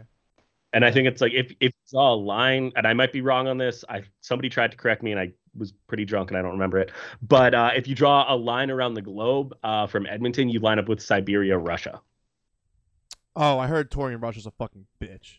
Yeah, but like we are in the middle of butt fuck nowhere. and just like Russia, I had uh, Totally Wild on from Wild Ways. He said, "Dude, touring over in fucking Russia, oh, forget about it. It's just long drives to fucking somewhat big cities." Well, yeah, because Yep. now that I think about it, it's like Philly, New York, Baltimore, um, Jersey. That's all right there in this like collective circle. So it's like you know, Because you're you're Jersey, right? uh, yeah, technically Philly. I'm Philly, but Philly, You you are, dude. I was in Philly for like three weeks. I know it's so annoying because like I could have fucking hung out with you on one of my days. Yeah. off. What were you doing there? Or you Uh, that say? that's where the, the wife lived. So literally, like I Oh, I flew awesome. into Philly. Um, when we met her, she was living in Lancaster, and so like no shit. Okay. yeah, we, we played the Lizard Lounge, so Chameleon Club. Rest in peace to a great. Yeah, man. uh, we we played to four people. I understand why it went under. yeah. Chameleon Club has the Lizard Lounge never really played No, um that many fucking uh. They never, they never played that many shows, and like there wasn't a lot of people that came to the Lizard Lounge. But when the Chameleon Club had a big show, it used to hit. But, Yeah. yeah. well, so we got we got married at Phantom Power in Lancaster. Oh, I know exactly where that is. That's awesome. Right? Lancaster's it was such gorgeous, dude. time. How'd you enjoy it? Did you Yeah. enjoy it? Lancaster? Always Yeah. such a good time. great. yeah, when- Downtown. Launch music conference hosted by CI Records. Well, I mean, what fucking uh, Lyman went out and did some speeches there, did he not? Who? Kevin Lyman. Oh yeah. Yeah, Yeah. I was there. We Poeta played launch um 2018, 2019. But Kevin Lyman was there. Yeah, That's and dope. uh um and uh God bless her. Uh Talinda Bennington was there to talk about Chester's death. Um she had this like big emotional fucking video that she showed. I was like, "Oh my god." Like she like I just didn't expect her to fucking like really you know, bring out the deep cut information about everything. So I was like, "Wow, that's crazy." But yeah, Lancaster's gorgeous. Yeah, dude, fucking tour. I think touring in uh, Philadelphia or just touring in the United States in general is definitely um, a very beneficial thing for any band. Because a lot of the European bands that I talk to, or like a lot of like the East Eastern Hemisphere bands that I talk to, they want to come to the states so badly. Like like Australia, UK. I think there's only so much you can do over there. Considering the fact that I think the U.S. just has a massive market for any kind of tier of artist in itself. So I'm not surprised that you said you like the US, but I just didn't know, so I was very Mm. curious. Well, I mean, like, I'm literally just going back to this. Like, we played some weird fucking cities on this run, like Uh-huh. Orangevale, California, uh, Tulare, California, fucking Ringgold, Georgia. Actually, fuck that. I take that one back. I'm not happy we played Ringgold, Georgia. I, dude, I got taken into a kitchen by the promoter and the venue owner, and we're like, we can't pay you. Leave. That's fucking sketchy. Jesus Christ. After after the show, and anybody who ate food at the venue got food poisoning. uh, and there was a motherfucking tornado that night like tornadoes. not not far from the venue like we were standing outside the sky was black at like 3 p.m like it was terrifying No, uh, thank you. yeah so we played that show so take that one back um the fuck was it? Oh, we played. Was it? It was St. or was it Louisville that threw our merch out, Brad? Uh, I think so. Yeah. Yeah, that sounds right. Um. I never thought I would be in Rhode Island, but we played a show in Providence, and I think that was the funniest night of my life. Why is that? For multi, uh, so the show that we played, it was at a bar called Alchemy. Uh, super dope bar. Like the room was incredible, but between acts, they did stand-up comedians. Hmm. Yeah, Brad's. It just clued in with Brad. This is fucking hilarious. There it is. um the band so it's i think it was like an acoustic artist open comedian uh this band that we watched load in out of like it was definitely their mom's mazda kind of thing like it had like the bumper stickers and shit Yeah. but i was crying laughing because it was black veil brides on a budget like old school pens and knives like the Stop it, torn dude. jeans the denim vests the fucking shotgun blast hair Oh, and then God. they go into the bathroom and they're putting on the blackout stage makeup and shit like as soon as they get loaded in and i'm fucking howling like oh my god we just saw black veil brides load out of their mom's fucking mazda like i fucking i was losing it. Our group chat so like every show Oh. luke would go on instagram post a story and be like what's up? It's your boys. We're doing a show here whatever. And for some reason we're all sitting in the van that day and he goes what's up? It's your bu- your bufellas. We we doing a show. And our group chat has been called the bufellas ever since he posted that. Bufellas. But As fellas, we're fellas- doing a that's show. fellas with a b at the start um but so we're doing that everything's chill nobody comes to this fucking show it's like a tuesday night like Oh, it's so it- it's a garbage show Yeah. we had a guarantee. We had a guarantee. We got paid. We got our drink tickets. Everything was fucking great, uh, and like it was fun. But there is, at this ties back to something we were talking about before.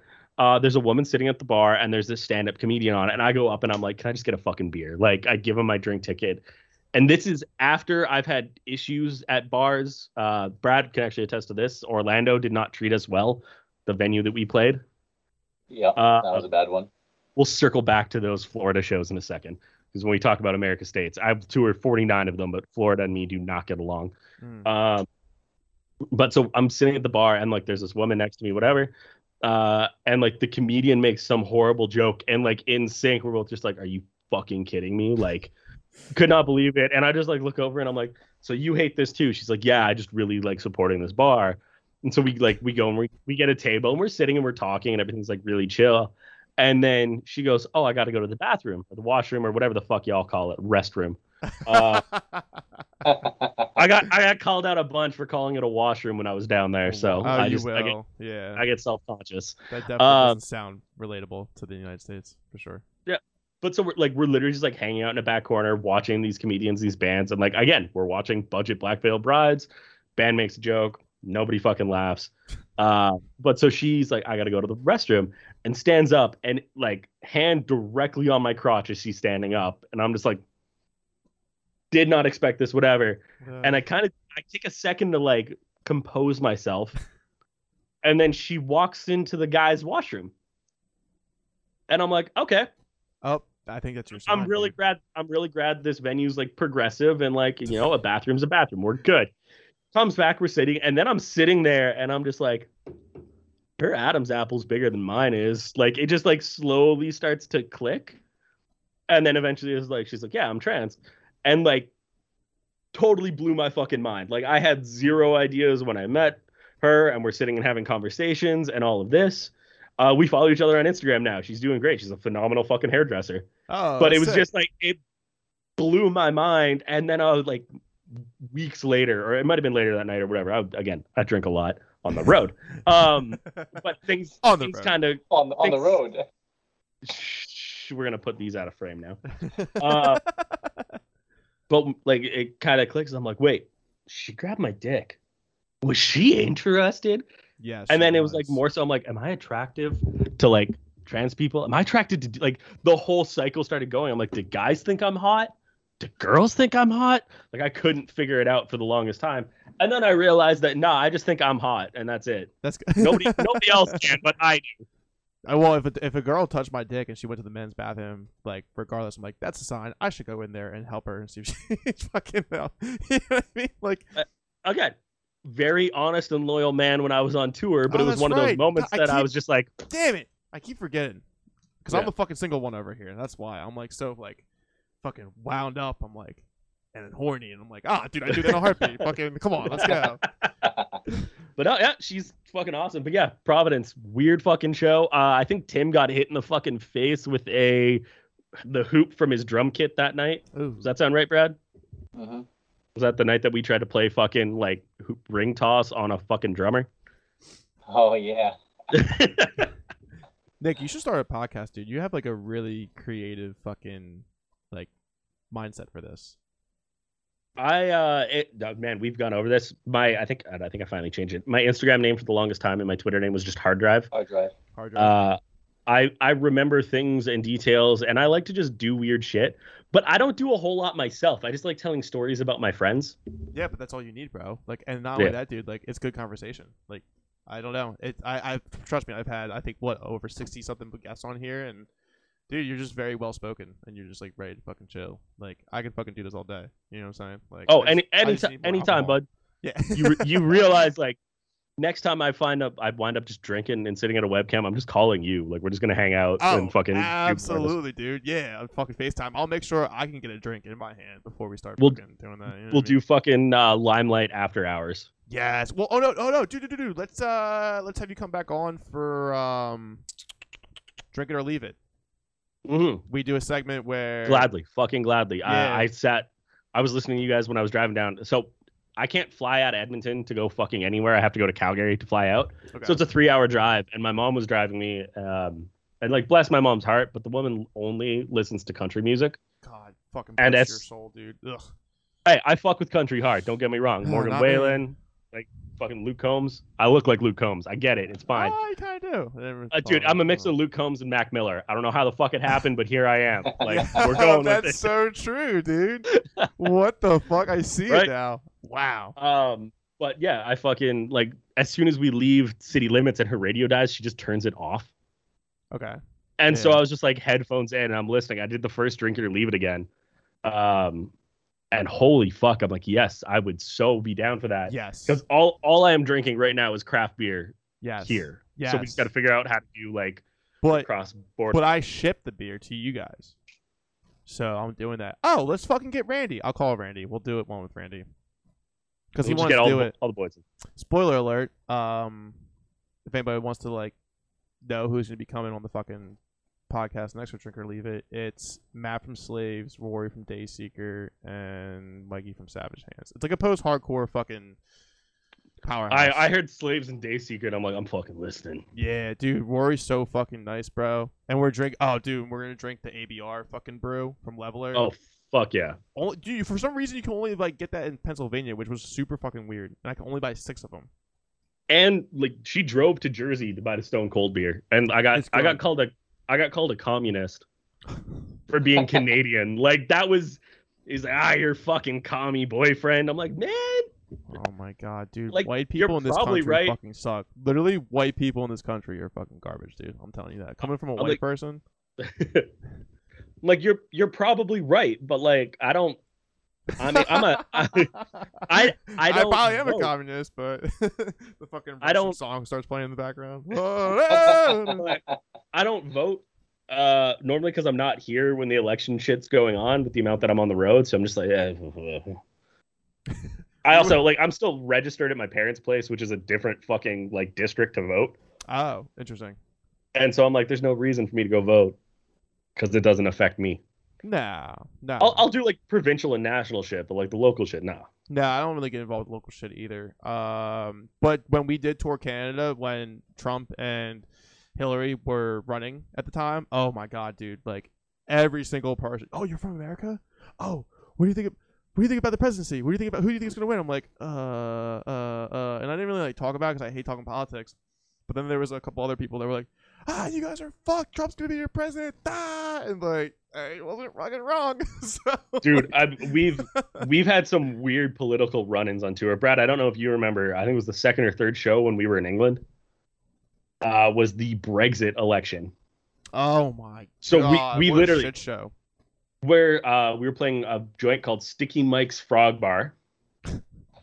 Uh, it was Love such a name. fucking dope. It was such a dope venue. Like it was awesome. But uh, across the so. street from us, Code Code Orange was playing their only European date that Ooh. year. And so like there's a line of fucking kids there, and people were getting turned away from the show because they were over at Cap. So they sent them to the bar across the street where we were. Hmm. Um, they didn't come downstairs and watch us play. They just sat upstairs and drank. But we were all like everybody was glued to the TV. I think we played like five songs. Our vocalist uh, that we had on that tour was our previous vocalist. And he had let us know beforehand that he was leaving the band, so he just didn't care. So we were like, "Oh, we'll play a few songs." There's no like literally, we had the sound guy, and that was it. So we're like, we'll play a couple and like get warmed up, I guess, and call it. Uh, but then we went upstairs and everybody was either we're either drinking to celebrate or we're drinking to mourn, and so everybody got plastered that night. Um, and then I'm I'm gonna run to the washroom right away. Uh, but Brad, do you want to tell them about the place in Atlanta that we stayed? Um, the basement was decorated a very certain way. The basement. We, we got like we got sex given dungeon shit. You know? no no no we got we got given Popeye sandwiches. It, it was at Sam. it, it was at M's place when she was living with her dad. Oh yeah, yeah, yeah. You can go ahead and tell that story. I'll be right back. Yeah. Um. Yeah. No, that, that was cool. Like we we had met a um. I think I think we met M through through Tinder again. Right. But yeah. uh, she was she was a photographer and she was like, "Yo, you guys want some pictures? Like, I can come to the show tonight." And we're like, "Hell yeah! We'll, like, we'll, we'll guest pass you." And um, and we played the show, and then she offered to let us stay with her at her parents' house, but she was like, "You know, I I gotta warn you, um, my dad's a Trump supporter," and we're like, we're like, okay, Okay. like, like, uh, is this gonna be a problem? Like, are, are we? Is that is, is everything cool? And she's like, "No, yeah, it's good. I'm just, you know, I'm just letting you know." And we and we like we get to their house and they have like a beautiful, like huge ass house, and um and we um and she has it set up in the basement and we get down there and it's just like, yeah, he, he's a Trump supporter and it's very obvious.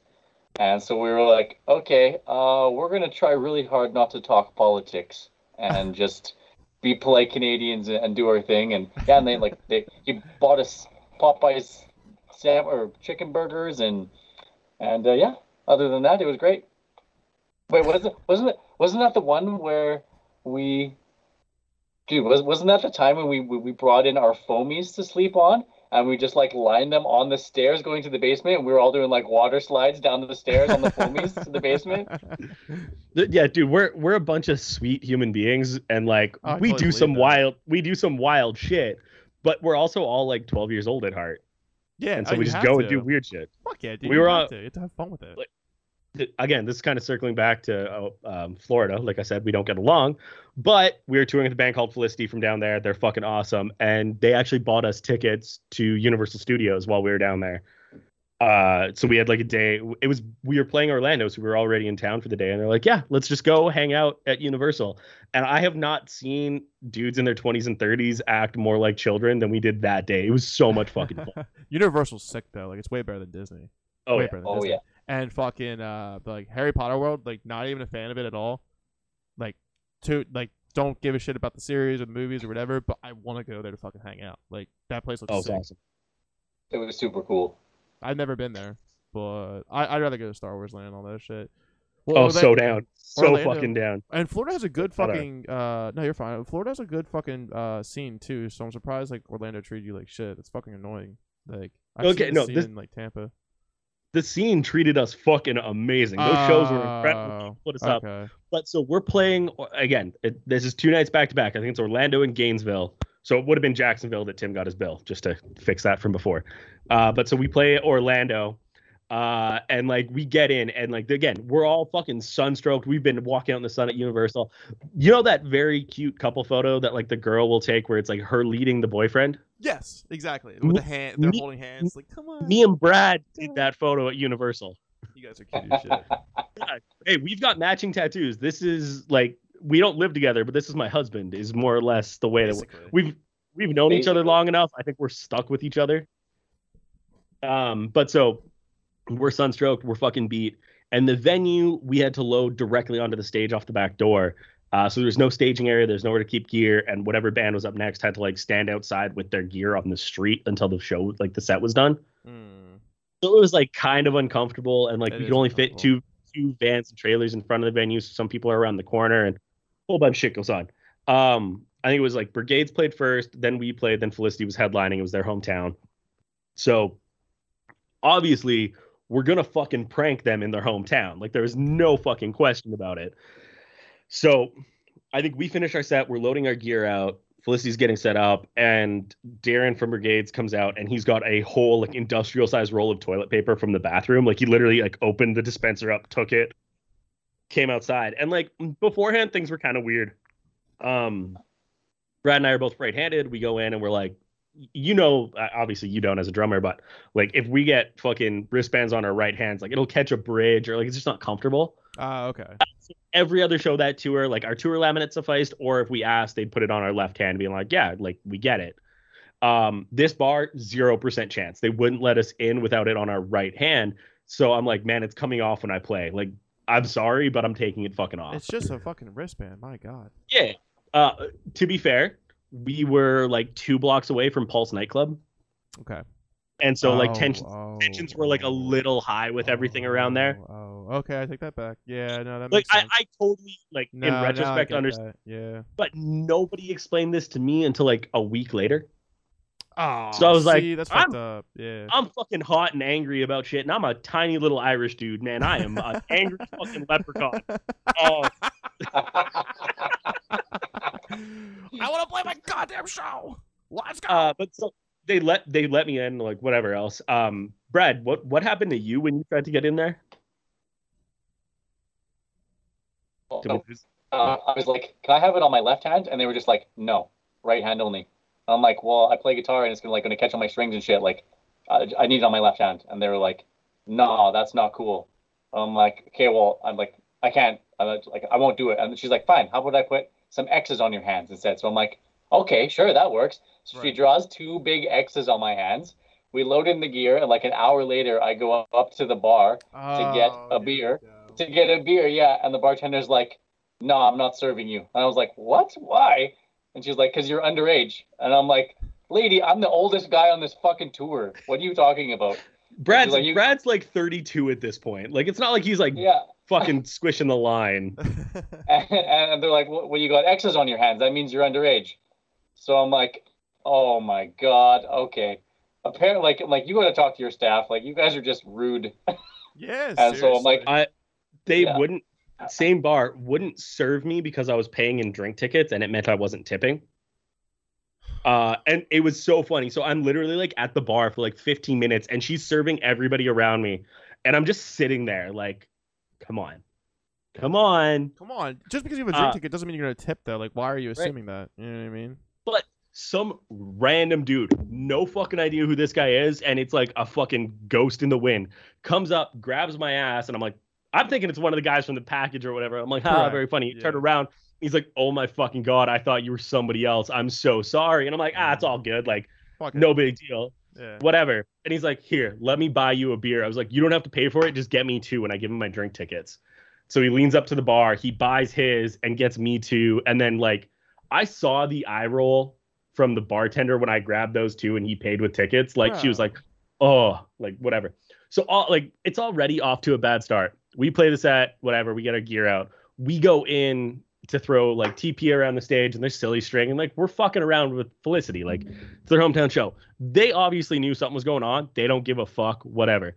We head back out afterwards, and I'm like, okay, let's go back in and like pack everything up. Uh, I go to go back in after we've done this, and I get horse collared by security of like, nope, your wristband's off. You're not fucking allowed back in here. Holy And I- Not only am I a short, Irish, angry dude, at this point, I am hammered. So I'm fucking just like a child screaming at a dude's kneecaps kind of thing. And he stands up, and this is like a 300 pound ex Hells Angels biker running security. And so Darren and Jacob from Brigades like grab me and like, we'll go somewhere else. And I think I wound up at a different bar down the street. And like, we had a good time and everything was great and whatever else. The next night, we're in Gainesville and it's the same thing. We get loaded in, everything's good, get our drink tickets. And I go up to the bar and I'm like, hey, can I grab a beer? and the bartender's like, "Well, let's see some ID." Like they weren't. This wasn't a wristband deal. Whatever. They were chill. Uh, I give him my ID. He's like, "I can't serve you," and I'm like, "Dude, I'm I'm 26. Right. I'm let's- 25. Like I'm like, what do you mean? He's like, well, I need government ID, and I'm like, it is government ID, and he's like, no, no, it's not my government. So because I didn't have Florida issued ID, I gave him a passport and a driver's license. I wasn't allowed to drink at the bar we were playing. I went around the entire block in a college town trying to find a place that would serve me. And I walked into some place and I just like put my passport down. I'm like, can I have a fucking beer, please? And the guy's like, I'm not supposed to. I'm like, I'm 25. I'm playing a show next door. Like, and he's like, all right, I got you. And then he caught my beer. So like the dude was nice enough for it. But I was just like, two shows back to back. I'm told I'm not allowed to drink at. Like, what the fuck, Florida? Yeah, you prefer the United States touring over the Canadian touring. So Well, I mean, okay, I. It, the first time we went down, we used to go to Warped Tour and just drive to Seattle and do Portland. The first time we went, I was 20. So I've been legal drinking in Alberta for two years, and then I didn't think about it. And Brad and our old vocalist walk into the fucking beer gardens, and I get stopped, and I'm like, "That's right." It happened. It happened to Luke when we went down and played Warped Tour in 2015. Um, we stopped at a dispensary as soon as as soon as we crossed the border. First dispensary we saw. Um, I don't I don't smoke, but I was like, I still got to see what a legal dispensary looks like. Like this is dope. Yeah, this is dope. Yeah. So we walk in and we're hanging around. And next thing we know, Let Live walks into the same fucking dispensary. Oh. And so we're all just like, yo, are you Lionel Richardson? He's like, yeah. And we're like Yeah, talking am. and chatting, everything's sick. Luke, who is our I resident pot king. I don't know how else to put it now. The dude, the dude likes the green. Um yeah. yeah, he, he's a SoundCloud rapper.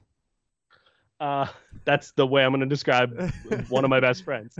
no, um, but he's he's 20 at the time, so he can't come in. So he's literally just like sitting in the car by himself, like waiting for us. We come back out all like, "Hey, we just met Let Live," and he's like, "Fuck." Fuck you guys. Fuck you guys. So what, goes he does around all around. face. He does have a baby face too, so like it's gonna be really hard for him to fucking get anywhere with that. Like I don't care if he's fucking 29, 30 years old. It's still gonna be hard for him to get fucking pot or Dude, he's- he's- alcohol. He's 26. Like yeah, dude's got a baby face. Yeah. like, Yeah. I don't know Well, what he's gonna do. there, there's a, been a long time that everybody thinks I'm older than Brad is. It's probably the beard. They say I, I mean the beard definitely 100% kind of probably like, the beard, ages. you- Yeah, the beard kind of like ages you a little bit more. Yeah. I don't But know about it's- this I- mustache, but Uh, we, I'm still laugh about it. I am as old now as I as Brad was when we met. What? Uh, I'm 20. I'm 27. How long ago was that? Seven years ago, Oh, almost shit. eight. Oh wow. yeah. Damn, you guys have been boys Yeah. forever. Fuck. Yeah. Man, dude, I fuck the amount that I know about Brad and Br- Brad could put me in the fucking ground if he wanted to. Let's be real here. he knows some shit. Some deep shit, dude. Deep cuts, man. That's Mm-hmm. awesome. Um, dude, fucking, I I'm so excited for this album to come out. Um, I know it's gonna take some time, but I mean that's not your fault. The, the pandemic definitely fucking put everything back. Uh, in a I will say it's it's gonna be sooner than anybody thinks. That's mm-hmm. the the big yeah, because it's not a think we will date, but I think it's just, I think everybody, all parties are excited for the actual release. You know what I'm saying? Like that's basically what it's coming down to, and it's super tight. And Equal Vision looks like and sounds like they're taking care of you just as much as they are with their other bands. So, fucking props to them, dude. Especially in the pandemic. God damn it, dude. Fuck. Yeah. We're, we're almost there, dude. I swear to God, I feel like we're almost there. Just getting done because I'm vaccinated. I'm ready to fucking do this in person. I'm ready. To, f- come on, like let's go. Tours are being fucking booked and shit. Yep. And before you guys go on tour, you're gonna have to come back for Drink It or Leave It. We'll we'll have you, we'll have you, we'll have Randy, and then we have to have one more like prominent pop punk band. I don't know who, but we'll find them. We'll we'll keep it Canadian. We'll grab somebody else from the Great White North and make it happen. Bro, I tried to get Alan Day on. Alan, come on the Oh, podcast, Alan. dude. Yeah. I well, we emailed and like he just like MIA'd. I'm like, damn it, I was so close. Because he's he's recording midfield. Oh, before we head out of here, um, so who do you think, in your opinion, from the underground scene is gonna be the next like upcoming band? I'm curious. I, I need some definitions on thing. Um, what do you what do you define as underground? Like, do we still count as underground? I mean, you're signed to a, a pretty major label, so not technically no, right? Okay. So small, smaller than we are. Unsigned. Unsigned. Damn, damn. Okay, unsigned. I'm trying to think, going through who I listen to. God damn. Brad, you got anybody on on mind? Uh, I don't know. All all of the bands that I was thinking of like just got signed. So Yeah, right. Like, uh, Well, then say them then, because I mean, like that's still on the ground in a sense. They just got signed, but whatever. hmm, wait, there must be one. Wait. I mean, we we played a show like two years ago, almost two years ago, with a band called Certainty from Ontario, uh, and I think that CD is one of the top spun CDs that we've had in the van. Uh, to the point that I'm s- I, am i am sick of this band now, and I don't know if they still exist, but like they were fucking awesome. We just played them into the ground. hmm We did the same thing. Tim and Brad broke our Brigade's cassette because they just kept replaying it over and over and over. Yeah. That's awesome. Yeah. Um, I'm trying to think. Like, I think Makari's unsigned now, and that might be one of the best bands we've ever played with. I'll have to check them out. Yeah, I, Was I, Makari unsigned? I think I think they finished their InVogue deal. I think they're out, so I think they're Oh. unsigned now. Um, I I've talked about them before. Settle Scores are one of my favorite bands. uh, I'm so glad they got signed, dude. They were super Right. underrated for so long, and they're still technically Yeah. underrated. No, Well, I mean, when they were doing everything with SharpTone, I think because like they had that preconceived easy core vibe, um, a lot of like the major push wasn't on them because like easy core is such an underground sound. Like nobody wants to be easy core. We changed our sound to get away from it because like our first, our second EP was very easy and like we did not want that. We just like that's what we wrote at the time. We're like we can grow past this and we can grow bigger and mature a little bit. Um, Right. And I mean, you've got bands like Chunk No Captain Chunk that are perfect for it. They're gonna keep doing their shit. That's fucking awesome. Like Bitter is incredible. Their new songs are awesome, but it just it's not who we are. Right. Exactly. And I it's mean, weird. like- Like, Easy Core was just a it was a there's a massive spike around when Chunk released um Pardon My French. I think that was like basically when it was at its hypest. Because when Yeah. Abandoned by Bears came from Sweden, they're also fucking hype. And Headstorm's a great album. But like they're doing the same thing that uh, that uh Chunk is. They're they're Yeah. MIA. Um but with the sound with the sound evolving, yeah. No, I, I love the sound Calling All Captains is coming out with. But yeah, I guess I can see like easy core. I mean, it's I mean, dude, uh Meet Me at the Altar. Very easy core. What the fuck? Yeah. They're incredible. Yeah. Bro, they're touring with Coheed and Cambria. Yeah. They're killing it. What, dude. what they, they go from an all-time low tour to a Coheed tour. Like it makes no sense, but sure. it doesn't make sense, but I'm fucking stoked for him. It's just like it's Yeah. it's good to see that kind of style of music being out there and shit. Yeah, But um, um, what I think like I'm gonna throw out some of the homies. Uh, Cloaker from BC are a fucking under underrated and unreal band. In case we crash, buddies of ours from Toronto, they've been fucking working their asses off to get some shit out, and their newest music video is fucking hilarious. It's them as like little knitted dolls oh like- no shit. with with superimposed mouths for the singing. It's it's fucking awesome. It's such a well done video. Um, Chiliocosm, buddies of ours from like three hours south in Calgary. They they just recorded with Quinn Sarankowitz as well, and their new music sounds fucking dope. Fuck yeah, That's Uh, awesome. And then like I'm really excited to see what Youth Fountain does uh, now that Cody has announced that he is with Real Friends and Tyler has full control in Youth Fountain. Like I think that's gonna be an incredible time. Uh, obviously, our boys in Chief State love those guys to no end. Incredible. Did you know? Did you know my very first TikTok I ever made, Chief State was on it. Really? My Oh, very really? first one. If you scroll all the way fucking down, dude, it was Meet Me at the Altar, Chief State, and somebody else. Yeah, dude, I think they're super underrated, and I think they're one of my favorite. Uns- or, no, they're signed, aren't they? Yeah, Mutant League. Yeah, Mutant League. Okay, so but the whole Belmont thing or whatever. So, um, yeah, I, dude, I'm telling you, uh, uh, this band, what makes sense? This new single they're about to release, I'm telling you, it's gonna be fucking kick ass. I'm gonna show you when we get off the podcast in a little bit. But, Oh, yeah. dude, I appreciate you guys taking the time. Uh, Nick, we're definitely gonna do a second round of this. We're gonna get some fucking beers, some IPAs, and we're just gonna get drunk and fucking talk shit. Always. That, that's what I do best. You're really fucking good at it, dude. And that fifty dollar microphone from Amazon is really making you sound great. So Oh, man, dude, like I said, when I was streaming on Twitch, I uh, I was doing pretty much the same thing. I would just interview industry people and whatever. I had like Shane Told from Silverstein, I had Tyler from Youth Fountain. Oh my god, that's sick. I That's I sick. just started like hitting up homies, like people we've done shows with, people we've worked with, Right. whatever else. Like, you know, a lot of people were very into it, which was dope. Um, but obviously then I'm like sitting there and I'm like, fuck, I got Shane Told coming. I gotta do this right. Right. Uh, so I bought like a stream deck. I bought like I got everything like figured the fuck out. Um, same setup as you when you were talking about like this dual monitor thing. Like, I'm, Oh, yeah, I'm rolling 100%. for it because like I'm. I, you don't do anything half-ass. If you've learned anything about captains, you've learned anything about me is like you're full ass or you're no ass. Bro, you're like, you're either you're either Nick or you're Luke is where the measurement is. Aw, Luke's the no ass. He's got no No ass. ass. Got no and ass and a baby face. Your boy Thickless over here, he be packing. He a thick, he the thickless.